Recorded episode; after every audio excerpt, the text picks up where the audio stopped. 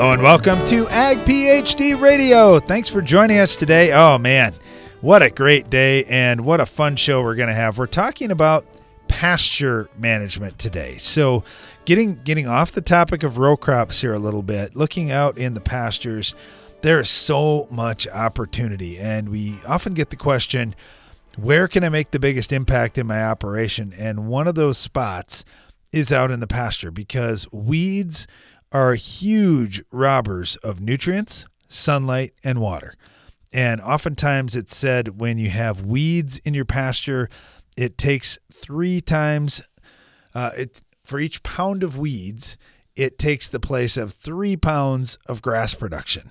Wow, that is huge. So you think about how many more animals you could have in your pasture or how much longer you could have them out in the pasture, however you want to look at that if you just took care of the weeds. So it's a big, big deal. So we're going to talk about weed control, but we're also going to talk about just how to get the most tonnage out of that grass production too. There's a lot of different things that you can do and you can also extend the season a little bit. We'll talk about that on today's program. We're also taking your calls and agronomic questions all throughout. So if you don't have any pasture and you want to talk about something else, that's totally fine. 844 44 Ag PhD is our phone line. And you can always email us radio at agphd.com. All right, so that was my brother Darren, and I'm Brian Hefty. We are live in the Morton studio today.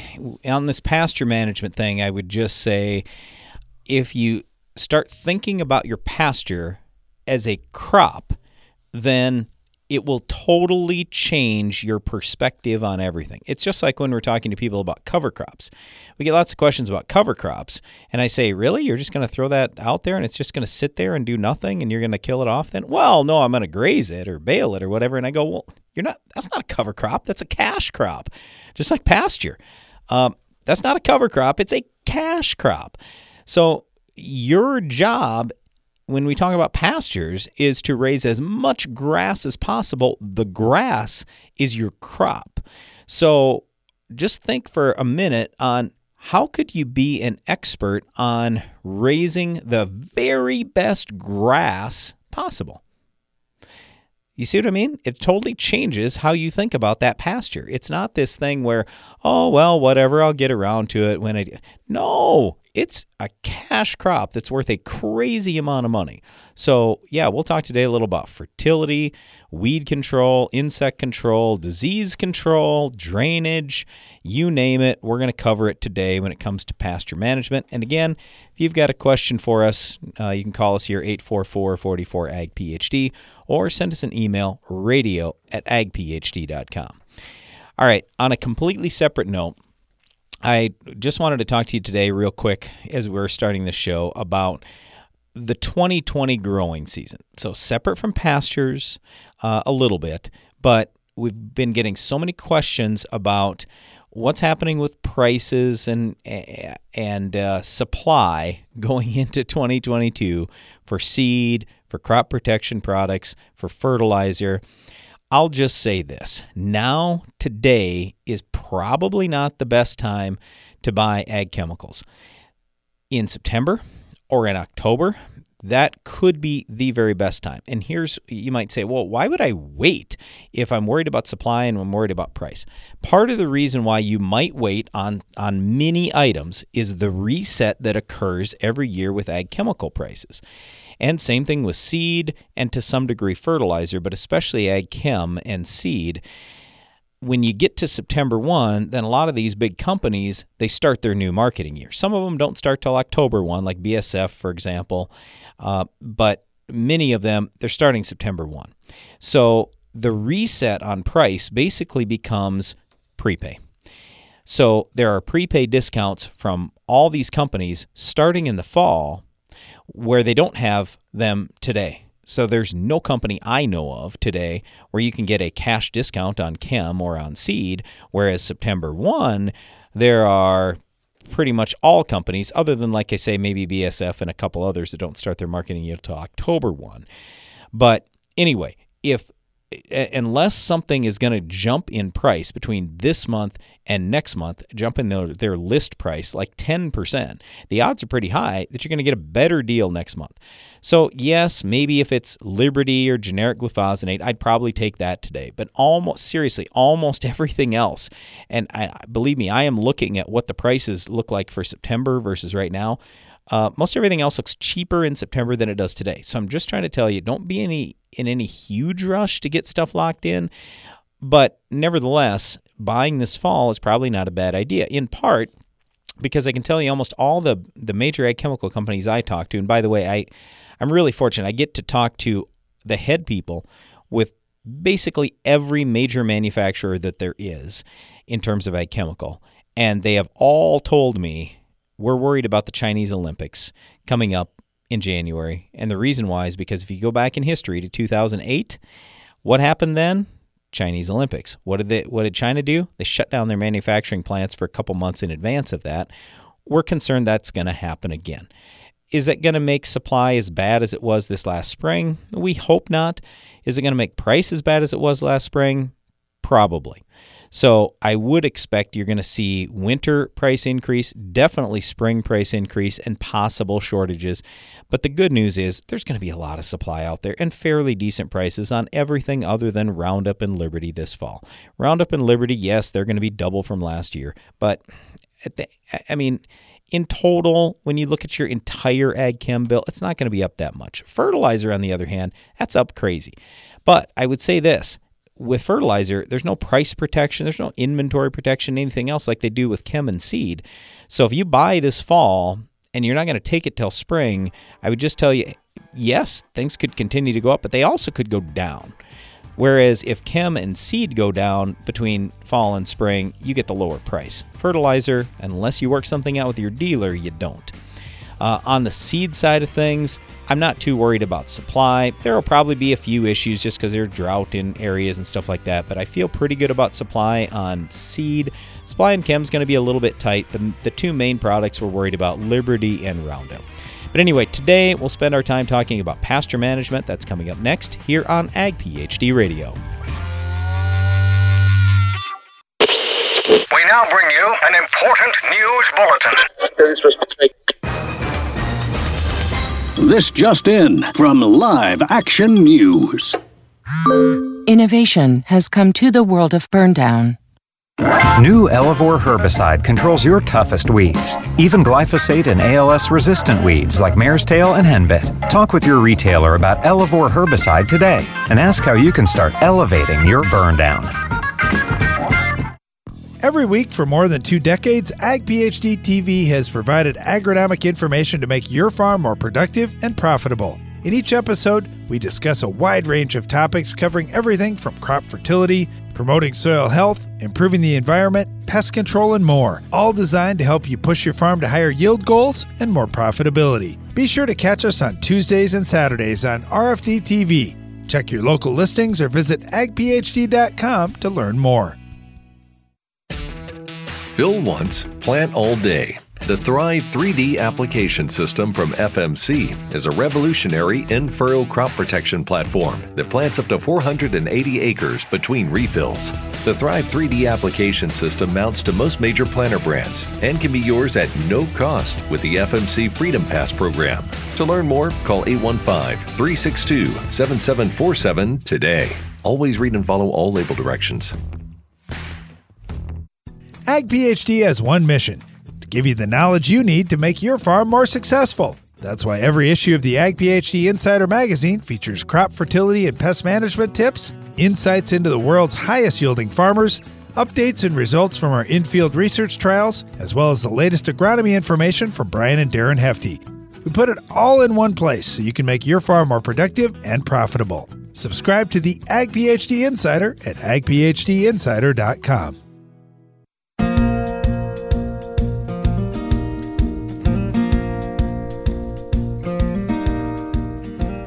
back. You're listening to Ag PhD Radio. Thanks for joining us today.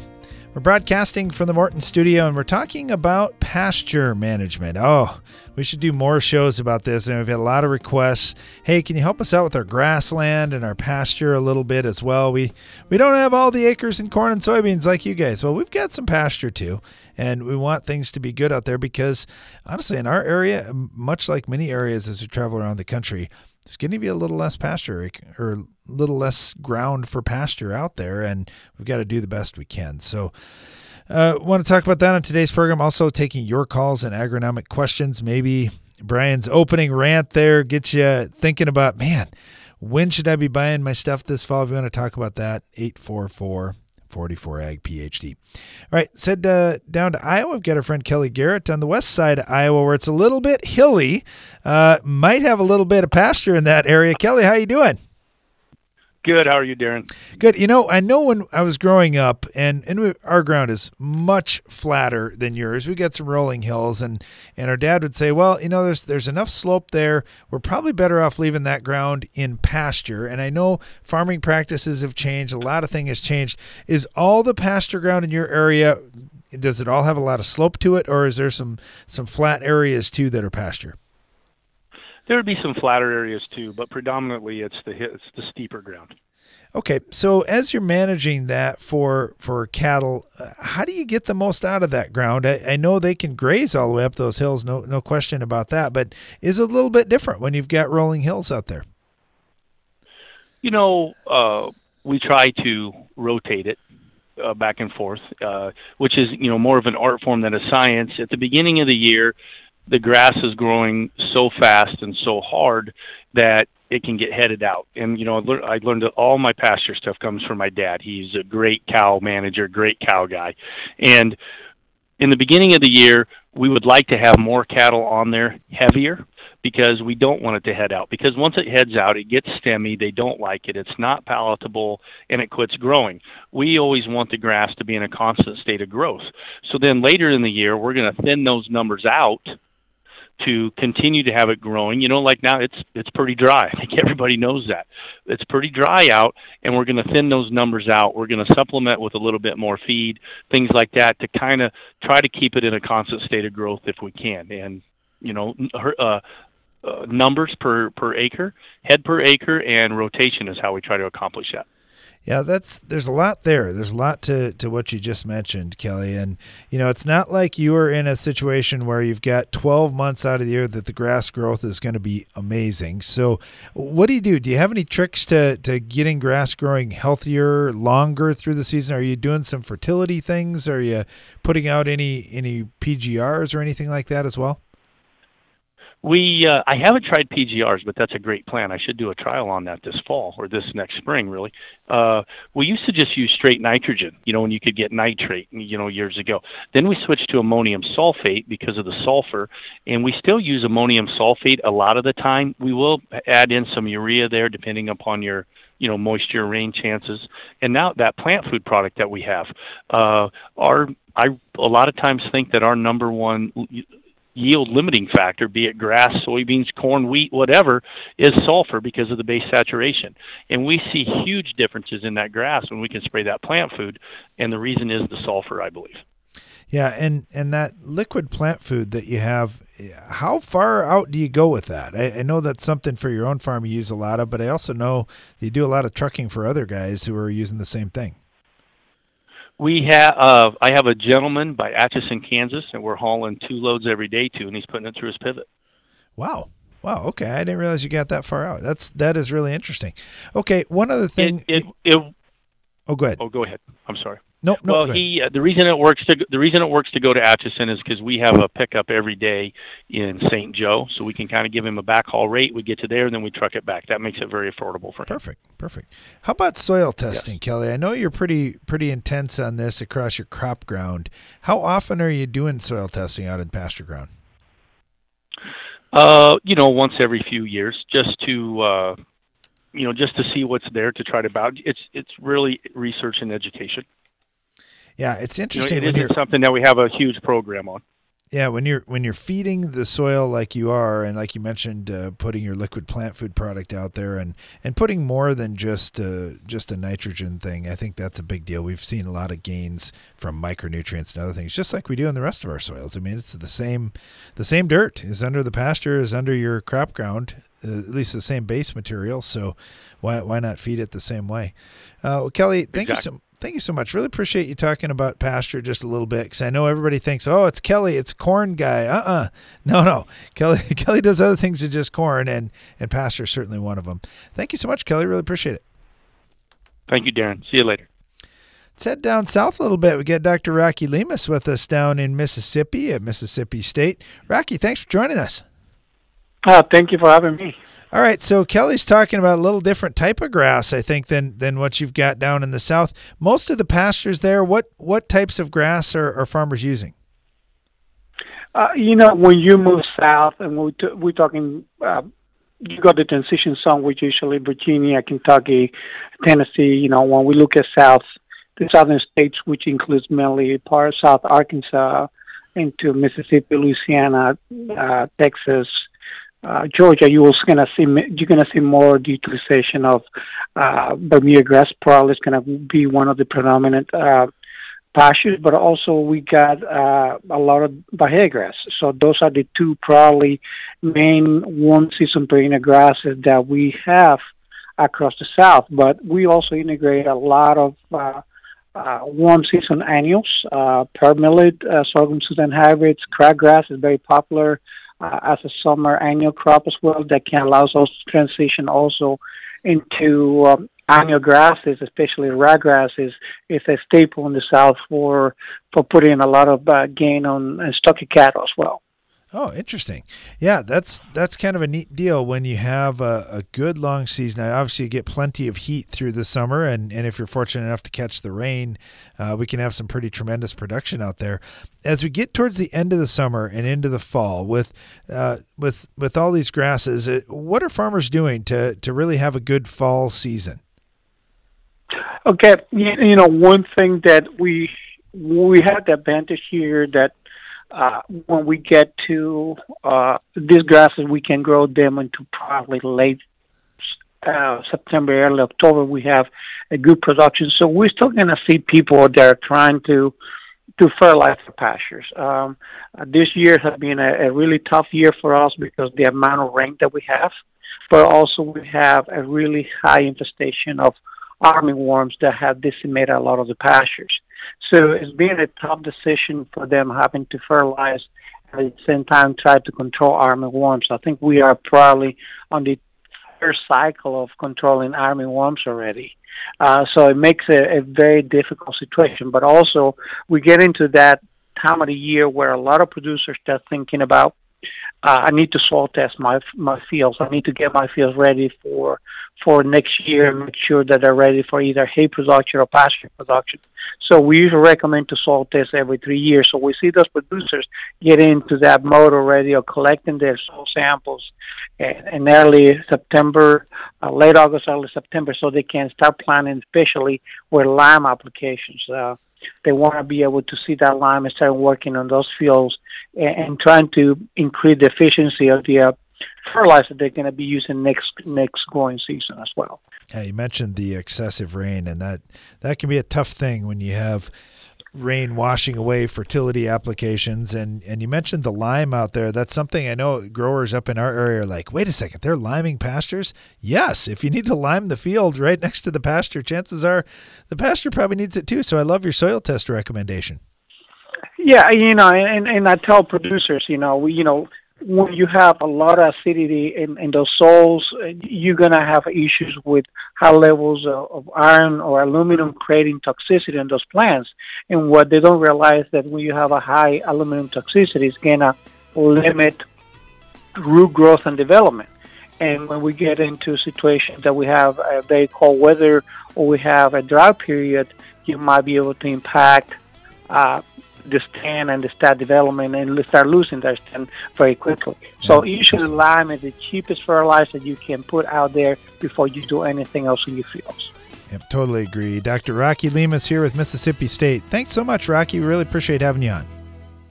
If you've ever wondered how the Farmall got its name, here's an abbreviated list of the jobs the Case IH Farmall can do. Baling, cutting hay, feeding, hauling, loading, pulling, raking, cleaning barn, mixing feed, fertilizing, mowing, chopping, seeding, clearing, irrigating, furrowing, cultivating, hitching, digging, emergency tow, harrowing, hoisting, leading parades, excavating, grading. Let's make it simple. This tractor does it all. So no matter what you're doing, Can Do comes in red. Farmall. Learn more at caseih.com slash farmall. Morton Buildings knows that great buildings need great people, and we want you to be the newest member of our team. Morton is expanding its construction crew, and we're seeking new and experienced candidates to fill our crew member positions. Morton provides great pay and training, so be a part of the next generation to build Morton. Don't let the opportunity to join the best construction crew in the business pass you by. Learn more on our careers page at mortonbuildings.com. Your schedule can change by the minute, making it hard to stay on top of the latest agronomy information. But at Ag PhD, we have some good news for you. If you miss an episode of Ag PhD TV or radio, you can catch up at agphd.com. With years of valuable content and the latest episodes available to stream for free, you can continue building your agronomic knowledge on any schedule. While you're there, don't forget to check for upcoming Ag PhD events and workshops. Watch, listen, and learn at agphd.com. Are you combining around weed patches, waiting for weeds to dry down, or tired of spring burndown failures? Save time, nutrients, and moisture by including a Valor herbicide brand in your fall burndown program. Valor provides excellent residual control of tough weeds including kochia, mare's tail, prickly lettuce, dandelion, plus suppression of bromes. Proactive, effective weed resistance management starts in the fall. Get a clean start for your next season with Valor herbicide brands. Always read and follow label directions. Don't turn your fertilizer application plan into a guessing game. Understand exactly how much fertility you need to reach your yield goals with the Ag PhD Fertilizer Removal app. Simply enter your crop and your yield goal, and the Ag PhD Fertilizer Removal app calculates the amount of nutrition needed to keep your crop healthy and working for you. Quit playing guessing games with your fertility needs. Download the Ag PhD Fertilizer Removal app today. Available on the Apple App Store and in Google Play. Boost your productivity and profitability with Soil Warrior from Environmental Tillage Systems. Improve fertilizer efficiency and your yield potential in just one strip till pass. Now that's ROI. Contact us today at soilwarrior.com. Get an extra semi load out of your grain bin. The end zone from Farm Shop MFG can increase your stored beans moisture from 10 to 13%. On a 20,000 bushel bin, that's a free extra semi load. Visit farmshopmfg.com for more.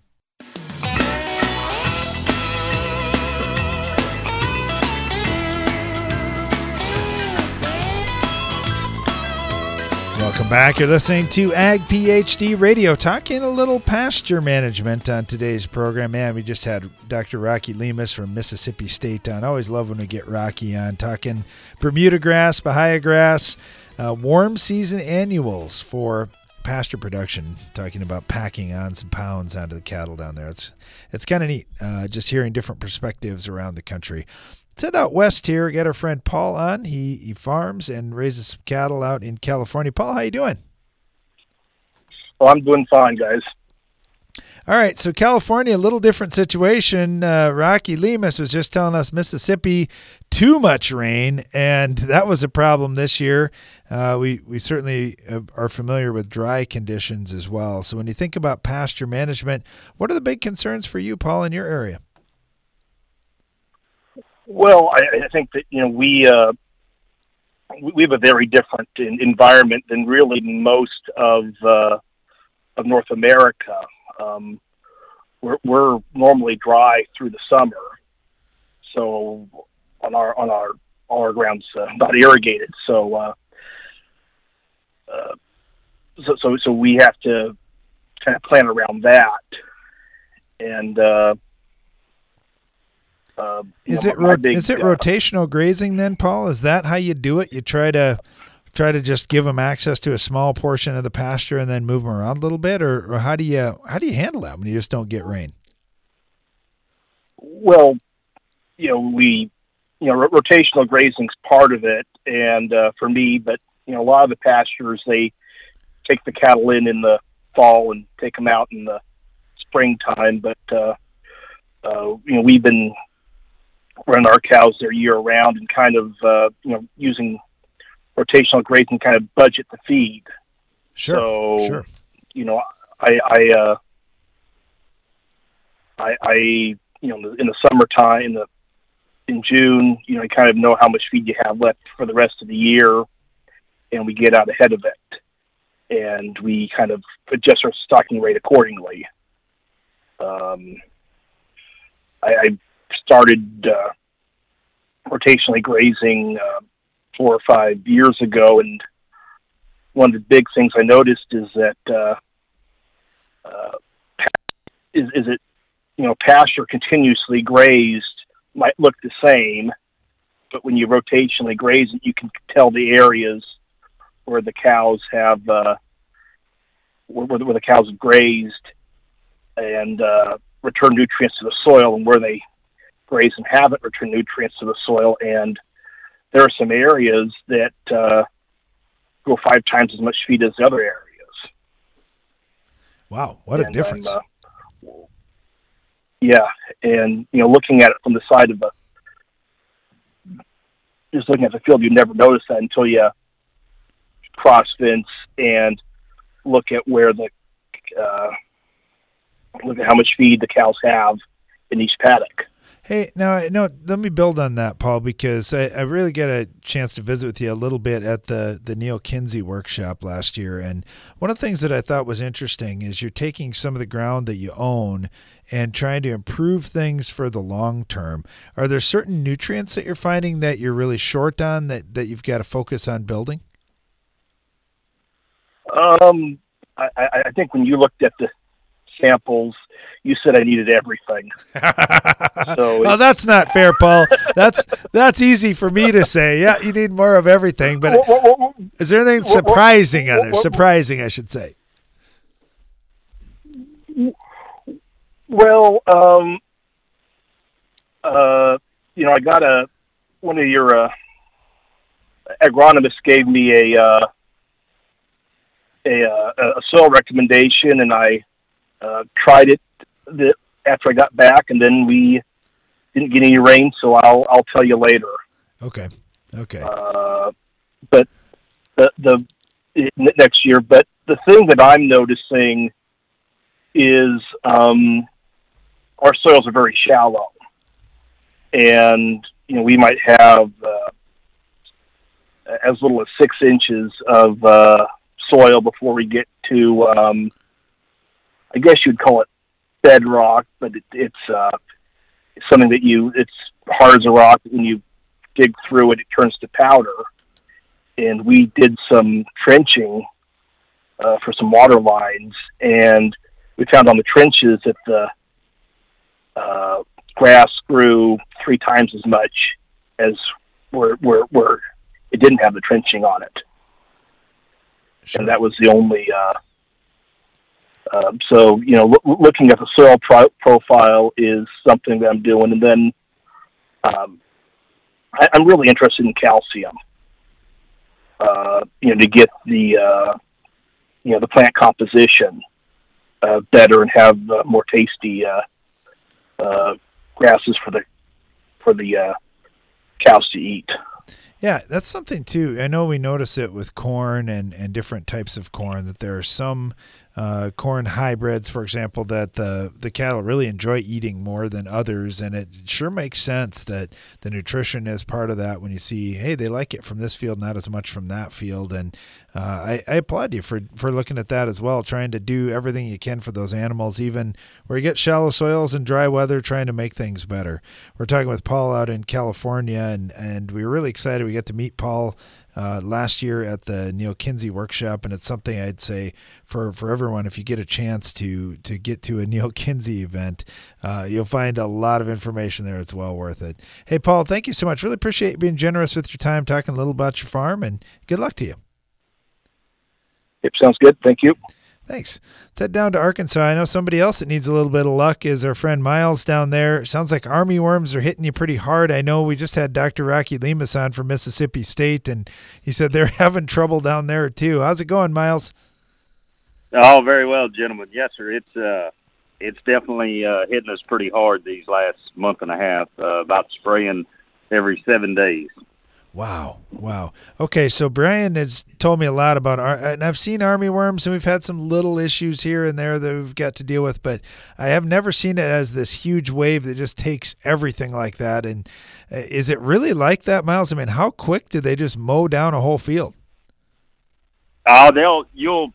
It's it's quite interesting to see. You can go out there one day and spot them, and if you don't treat them the next, you it'll be a progressive wave going through the field and uh, you know they're just taking that young undergrowth out, you know, leaving the long stemmy stuff that cattle and whatnot don't like. I mean, one field we average 110 rows off of it just about every cutting.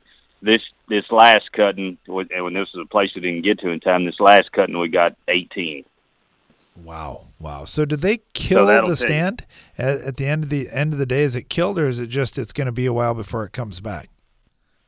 It'll be a little while before it comes back, uh, but the issue is that's where you have to, uh, like the other gentleman was saying, the rotational grazing comes into a big effect. You know, you have to pour some some expenses into it to get the uh, the grass coming back. But if you put cattle on it too quick or something, then you know it's just a uh, snowball effect because then all your your weeds will come back. It's just pretty well. I'll give you an example. If you uh, like you know Roundup quite well. It's basically like putting Roundup on the ground, and then just that grass is just just brown and just looks dead, basically. And then once you kill the worms, about two or three days later, you'll see some growth coming back. But in about seven days, in this year, about seven days, they're hitting us again. Wow. Wow. So yeah, that's pretty that's pretty ferocious. I, I know we were gonna I knew we were gonna talk about pasture management today, and I was thinking, okay, I'm gonna hear a lot about fertility plans and soil sampling plans, those types of things. And and then Alex gives me a heads up. He's like, Hey, Miles has got so many army worms. I don't know if you're gonna talk about any of that stuff. It might just all be insect control. So are, what are you using? What products are you using? using pyrethroids or using something else? Uh, we're using uh, a product called Lambisate, and uh, we're doing four ounces to the gallon, or excuse me, four ounces to the acre. And then, uh, like on some of our other ground, then we have to go back after seven days. Uh, we're mixing a little bit of uh, P, uh, Grazon P plus D in there to uh, take care of any of the uh, the broadleafs that are coming out. And then we're also going through, like I said, we have um, several chicken houses, so we're also going through after we kill the army worms and putting a little bit of fertilizer, to try to give everything a little bit of a jump start. I kind of figured that you might get into that, giving it a jump to get it growing again. Well, Miles, good luck to you on your army worm battle, and thanks for chatting with us today. We really appreciate it. Stay tuned. We'll be right back. AgroLiquid is precision crop nutrition.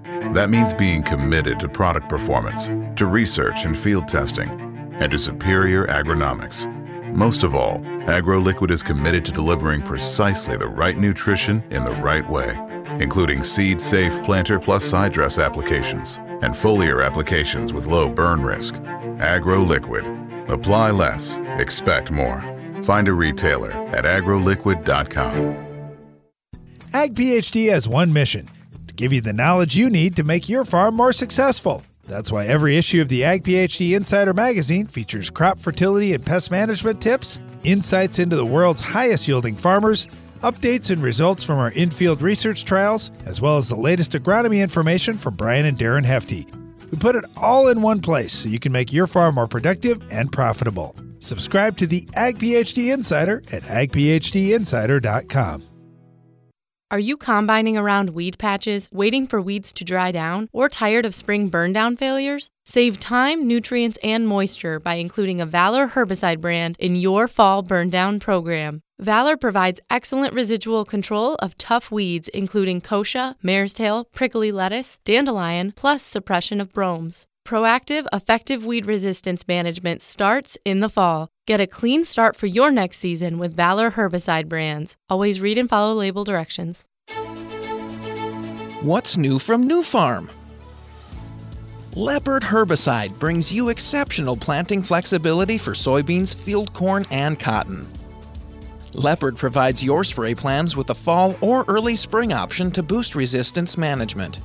And did we mention it's a highly compatible tank mix partner due to its ultra low use rate? Ask your dealer for Leopard herbicide. Available for fall. Every week for more than two decades, Ag PhD TV has provided agronomic information to make your farm more productive and profitable. In each episode, we discuss a wide range of topics covering everything from crop fertility, promoting soil health, improving the environment, pest control, and more, all designed to help you push your farm to higher yield goals and more profitability. Be sure to catch us on Tuesdays and Saturdays on RFD TV. Check your local listings or visit agphd.com to learn more.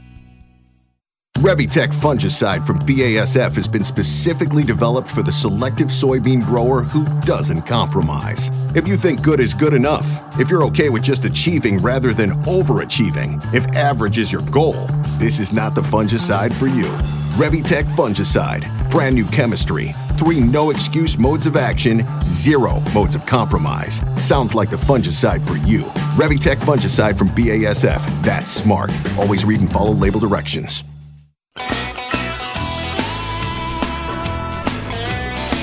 Welcome back to Ag PhD Radio. Brian Hefty here, along with my brother Darren. We're live in the Morton studio. Today we're talking about pasture management, but if you've got any questions for us or if there's anything you'd like to talk about happening on your farm, our number here is 844 44 Ag PhD, or send us an email radio at agphd.com. Okay, so just to kind of wrap things up on pasture management, a few last things that I'll say. Drainage, that can be really important. Now, I get it you say, well, wait a second, if I was to put tile in, wouldn't that tile plug up eventually? Probably, yeah. Uh, in the meantime, you'd get a lot better grass production. I know that. The other thing is, a lot of times where people are really concerned about the roots getting down into that tile line and plugging it up, we suggest two things. Number one, get as much slope on it as you can. The more slope you have, the more that line's going to flush out by itself. And number two, put the line deeper. So a lot of our tile lines out in crop fields where we raise annual crops, they're three feet deep. And I'm great with that because we're in an area that doesn't get a lot of rainfall. And so we don't need the water table set down real deep in the ground. But there's nothing wrong with putting a tile line in a pasture down at six feet, seven feet deep, something like that. You're not going to have very prolific roots down at six or seven feet deep, and your tile line is going to last a lot more years before it ends up plugging up. Oh, and by the way, don't worry about a tile line plugging up at some point. I mean, sure, if it plugged up in a year or two, that stinks. But it's kind of like when Darren and I started tiling on our own farm. Our dad just said, Look, I've been tiling since I was a kid. And he said, Just understand this all tile lines will eventually plug up. It might be 100 years, might be 50 years, might be 30 years, but all tile lines will plug up. So we just want to do what we can to reduce the problem and extend the life as much as we can. Okay, next thing is soil pH. We really encourage you test your pasture land like you would test your cropland because again, your pasture is a crop and it's a valuable crop. So, soil pH is huge. If you can get the soil pH right, you're well on your way to raising a lot more grass. Next thing, fertility. Obviously, nitrogen's super important, but there are other leachables like sulfur and boron that should be going out there almost every year. And then you got to take a look at potassium, phosphorus, all the different micronutrients. Fertilize your pasture like you would fertilize your cropland, and your pasture will start to react like your cropland, and you'll raise a lot more grass. Darren mentioned it earlier, but weed control is absolutely essential when we start talking pasture management. Now, part of that is rotational grazing. And the reason why I say that, it's just like in a lawn. We get all kinds of questions about lawns. Well, one of the biggest solutions is not chemical. One of the biggest solutions is just cut your lawn higher and fertilize it well. If you do that, the grass is so much more prolific and then it'll choke out a lot of weeds. Same thing can happen in your pasture. So, when we talk about weed control, the first thing that I want you to think about is rotational grazing so you don't get the grass too short. If you do that, you're going to have fewer weeds. The next thing I would say is just make sure you hit it hard and, and actually kill the weeds permanently rather than letting perennials constantly be a pain. There are really, really good herbicides that last a long time, whether it's Milestone or Tordon. Uh, and there are others as well. Chaparral that we really like for brush, for example. So lots of good options. It doesn't cost that much money when you figure out how many pounds of grass you're actually gaining. Next thing is with insects. We don't typically see major problems with insects hurting grass out in pastures, but it's absolutely possible. I think this year, for example, about grasshoppers, we were just talking about armyworms a little bit ago. I mean, if you have issues in your pasture, you can spray it yourself, and it doesn't cost much money to control these bugs. A good pyrethroid's two bucks. That's it. It's two dollars. And so I, I, I just encourage you scout your pasture a little bit, almost like you would scout your cropland. And then finally, diseases. Here again, we don't often deal with a lot of disease issues in the grass, but you may have that. It may be possible that a fungicide could actually pay for you. So think about disease management and just even scouting for disease, looking at your pasture like you would look at your cropland. And if you have any questions on that, you have problems, whatever, we're here to help you as our extension agents and your local agronomists. So, anyway, again, I just really encourage you think about your pasture like your crop. And once you do, it'll change your mindset a little bit, and hopefully, you can produce a lot more grass out there because pasture is a cash crop. All right, let's get to the Ag PhD mailbag. It's the mailbag. All right, Brian, you got a few of them here to to dive into, and I thought this one was kind of interesting because we often hear about that leftover jug that somebody finds. So this one comes from Drew. He said, My neighbor gave me some old concentrate from the garage that the previous owner had, quote unquote, gifted to him. Uh, so it got left behind. So they don't even know for sure what it is. But the label says that it had 18% glyphosate in it. And he said, I just want you to know, you guys are talking about Creeping Charlie. Man, did that stuff really work. He said, I had it in my lawn, about a third of my back lawn. And after two applications over a couple of months, everything is gone. And honestly, it's hard to tell if I did any damage to my actual grass. The the heat and dry weather's browned things out, including my front lawn that was completely untouched. I didn't spray anything on that. However, just seeing this annoying weed gone and knowing that I can reseed in the fall is very amazing. Hey, thanks, Drew. Thanks for that. We actually are. Uh, our great uncle. I remember one time we were over at his place and he was spraying Roundup on the yard, and we were wondering what in the world he was doing. Well, he had Creeping Charlie really thick in there, and so he sprayed Roundup to just kill the whole yard, which his wife was not very happy with him about for killing the whole yard, but but that's what he chose to do. So yeah, I'm glad that worked out for you to get rid of that. It is it is a tough one, no doubt about that, and Roundup is effective. Uh, I get this one from Mitz. He he said, just want to say thank you to you guys. My corn yields on, on my very small amount of acres have gone up by 100 bushels per acre. Hey, thanks, Mitz. We really appreciate that. You know, that's the thing that we're trying to do is just get everyone thinking about, hey, here's some different things you may consider. Here's how some other farmers are managing things and, and getting a good return on investment see what things work for your operation which, which don't. So clearly you found some things that have really helped. Uh, I get this one from Bbit who said, You guys are awesome. I've been following you for years and really appreciate the advice. Thank you. We appreciate hearing that too. Uh, all right, Brian, I uh, get this one from Robert, and he said, You guys are talking about fallow, and if fallow is a good thing, if it's not a good thing. Uh, there's a strip till of corn, strip till field of corn that I go by, and they decided to put a cereal rye cover crop out last fall uh, to keep something growing out in the field. Well, their field of corn now this year looks poor and will make 70 bushels less than me. They had over 24 inches of irrigation on it and just couldn't make up for it. With less irrigation, my fields of no cover crop will make 275 bushels. Now, in 55 years of growing corn, I've never seen corn make less bushels by not having a cover crop. I've got a soil science degree, so nutrient management is second nature to me. I've got three circles of cotton. Uh, one had radishes planted in 90 bushel wheat stubble last August. Unfortunately, there was a bug, a worm, that, that must have been in there because it killed off the cotton. And he said, normally I'm getting 90 cent cotton, making two and a half bushels per acre, which ends up being over a thousand bucks an acre. He goes, definitely not pocket change.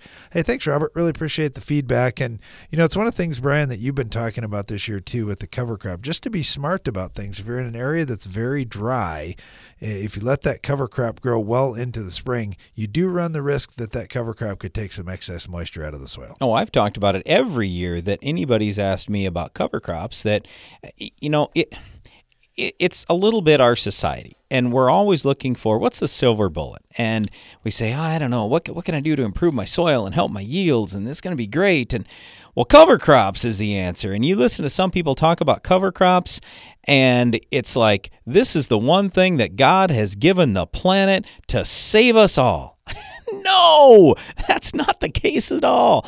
In some cases, cover crops can cost you ridiculous amounts of money, including future yields. We have to be smart about when we're using anything and where we're using it. So, and it's not just, Darren made the comment, let it grow late into the season. I'm talking about even letting it grow well into the fall. I would like to terminate cover crops in my area probably in September. And if I don't do that, I'm at risk for losing a crop next year, losing a lot of yield out of that crop just because of the moisture loss. So we always have to be smart about what we're doing. And if you have any questions about that, just let us know. We'll help you out. All right, stay tuned. We'll get back to more of your questions right after this. Maintaining your crops is as important now as it's ever been. Howler, a revolutionary fungicide from AgBiome, can help. It provides long lasting protection from a broad spectrum of foliar and soil diseases that affect crops. Howler is OMRI listed, has multiple modes of action, and has minimal pre harvest and re entry intervals. It's flexible, easy to use, and is available right now. Visit agbiome.com forward slash howler to learn more. Don't turn your fertilizer application plan into a guessing game. Understand exactly how much fertility you need to reach your yield goals with the Ag PhD Fertilizer Removal app. Simply enter your crop and your yield goal, and the Ag PhD Fertilizer Removal app calculates the amount of nutrition needed to keep your crop healthy and working for you. Quit playing guessing games with your fertility needs. Download the Ag PhD Fertilizer Removal app today. Available on the Apple App Store and in Google Play.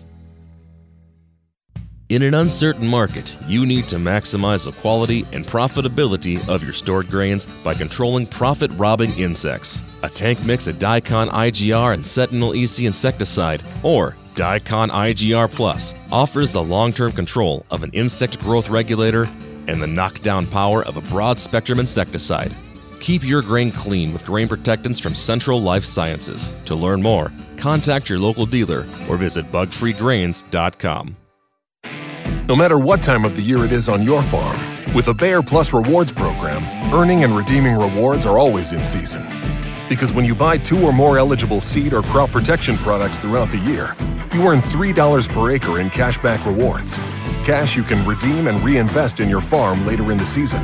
That's Bayer Plus Rewards, and that's how we're helping make every part of your season, well, rewarding. Visit mybayerplus.com to learn more. See program terms and conditions for full details. Your schedule can change by the minute, making it hard to stay on top of the latest agronomy information. But at Ag PhD, we have some good news for you. If you miss an episode of Ag PhD TV or radio, you can catch up at agphd.com. With years of valuable content and the latest episodes available to stream for free, you can continue building your agronomic knowledge on any schedule. While you're there, don't forget to check for upcoming Ag PhD events and workshops. Watch, listen, and learn at agphd.com. Weed control without the BS. That's more time to apply without wasting time. That's flexible tank mixing that doesn't bend the truth. That's near zero volatility with unmovable principles. With the Enlist weed control system, there is no sacrificing. Get better weed control with no ifs, ands, or buts at enlist.com. Enlist.com.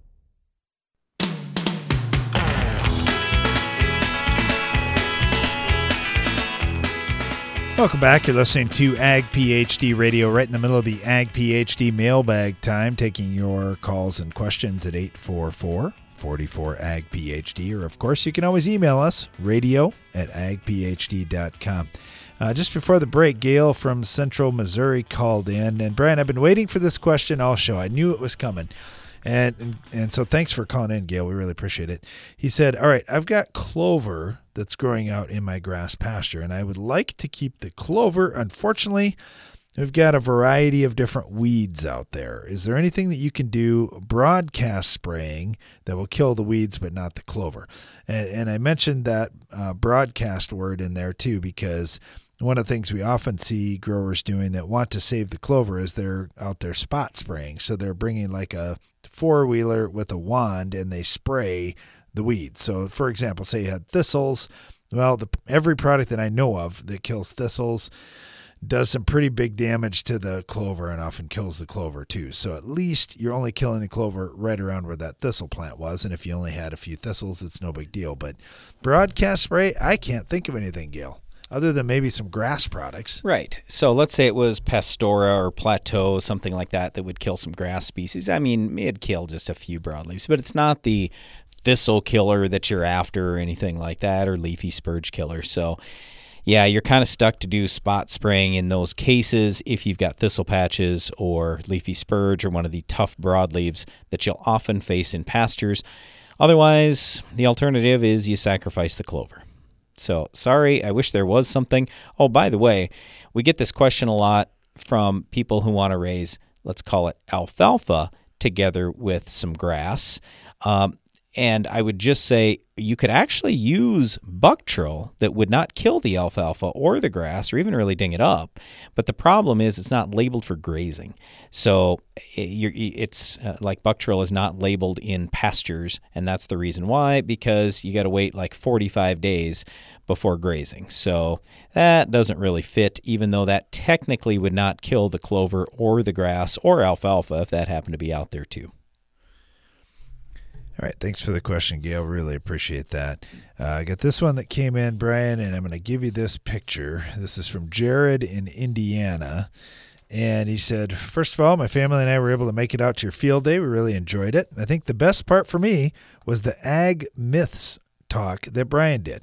I plan to share Aha. some of these with my landowners that we farm for as we've gotten more questions about the products that we're using. So that's one thing. And then, hey, hey by the way, got a question too. Okay, so before you go any further, this ag myths thing, what that was, I just talked about all the farmer bashing that the general public and especially the media likes to do, talking about everything from global warming to ethanol, tiling pesticide safety, food safety, water quality, all these things where people are constantly hitting us up in agriculture saying, oh, you guys are polluting the planet and you're doing all these bad things. It's like, uh, no, we are saving you.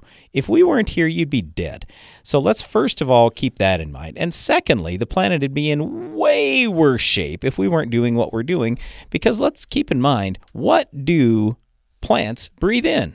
They breathe in carbon dioxide. What's the number one greenhouse gas? Carbon dioxide.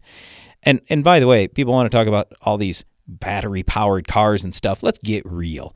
Okay? Ethanol is way better for the planet than the battery powered cars because for us as farmers, we can be below zero when you want to talk about uh, the net for greenhouse gases and everything. You can't ever get below zero with wind, with uh, hydroelectric. You can't get below zero with battery powered cars.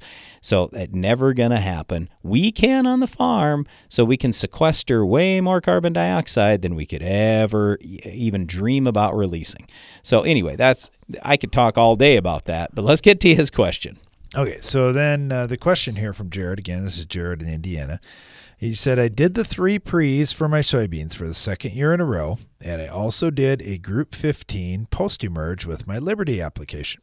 Overall, we're very clean, but we've got some late season ragweed escapes in a few fields. So I've been out pulling some, but it isn't practical for me to carry them out from the middle of the field and, and just take the weeds completely out of the field. What I'm wondering is at what point is that weed seed going to be viable where I shouldn't leave it in the field? And is it pointless for me to pull them now if I can't carry them all out? So I sent you a couple of pictures with the the seed heads clearly at some point of development on top of the plants. Yeah. Uh, am I too late or what should I yeah. do? Yeah. No, I, I mean, it's possible that you aren't going to have 100% germination off that plant and the seeds Yeah, and some, that he sent and some us. people will clip the seed heads off and haul them out that yeah, way too. so you could literally kind of just do that if you wanted to. You know, I, I get it how you want to be that diligent and keep the seed from being in your field. If you're willing to go to that work, awesome. But if not, just understand we got lots of good ragweed products. And quite frankly, what you did for ragweed control is actually really good. There's one additional component that you could add to this FirstRate. That's what I would consider adding. So a lot of people in the three pre program, and I know you're going to say, well, boy, I'm spending more money now. Yep, you are. But instead of a three pre, they may get a four pre program. So they'll get FirstRate out there in addition to the Metribuzin, the yellow, and the PPO. Uh, now, the FirstRate could also go post. It could go with that Group 15 and with Liberty if you wanted to use it post. And then that will give you a little more residual late in the season. So that would be the other thing that I would take a look at. Oh, by the way, on a completely separate note here, well, almost completely separate. Metribuzin this year, I was just looking at some data yesterday, and it was pretty awesome what Metribuzin had done this year for fantastic weed control. And it was night and day difference if people put Metribuzin in versus if they didn't on things like ragweed, water hemp, kochia, and more. And it's like, well, why was the Metribuzin so good this year? What it basically came down to is there were a lot of areas. If you look at the Western Corn Belt, you take the Dakotas, Minnesota, Iowa, Nebraska, terrible for rainfall. I mean, like in the 130, 140 years of recorded history, like in some areas, been the worst 12 months ever. Ever, even worse than the 30s. So think about how dry that is. With Metribuzin, it activates with very little moisture. So you've got products in there that can work with very little moisture, like Metribuzin, and then others uh, like some of the Group 15s and uh, even the yellows, where if you get lots of rainfall, it's not a big problem. Metribuzin's a little bit leachable, so you know lots of rainfall means you don't have as long a residual.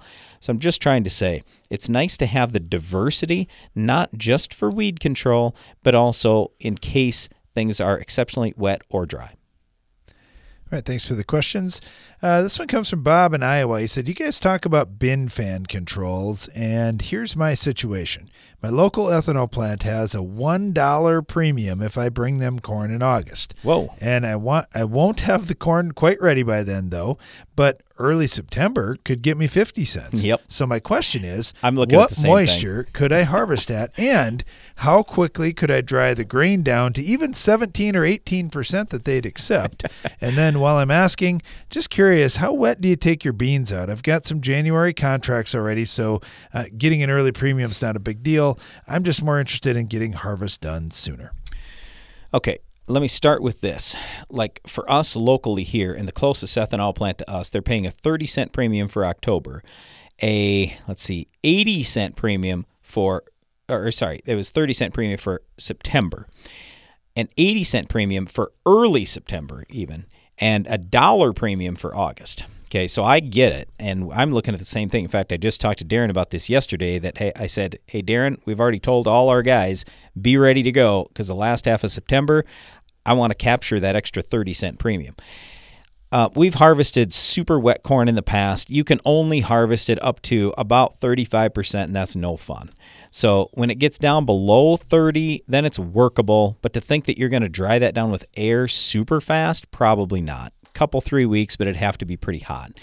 Uh, otherwise, obviously pro- propane i've done all kinds of this over the years i've taken 30% moisture and in a few hours i've got it down to whatever 17 or 15 or whatever you want it to be at so that's certainly possible in, in terms of the soybean moisture we like starting harvest somewhere around 18% and then we throw it in the bins. We've got automatic bin fan controls, and even when it's cool out, it doesn't take long three weeks, and we've got it down to 13%. Even like I say, even in cool weather. So warmer it is, the faster you're going to be able to get that done. And you know, you think about that. Anything that we're changing like that, I'd say start with start small. Just get used to handling that wet crop before you go crazy and do the whole crop. Would you say that's fair? Well, I yeah, I mean, of course you're going to be starting pretty. You're going to you're going to start one acre at a time, and if you say, "Oh, this is a disaster," which is kind of what I found with 30 plus percent moisture, you're going to stop. That's a fair statement. Well, thanks for listening to our program today. Be sure to join us again each weekday for more Ag PhD Radio.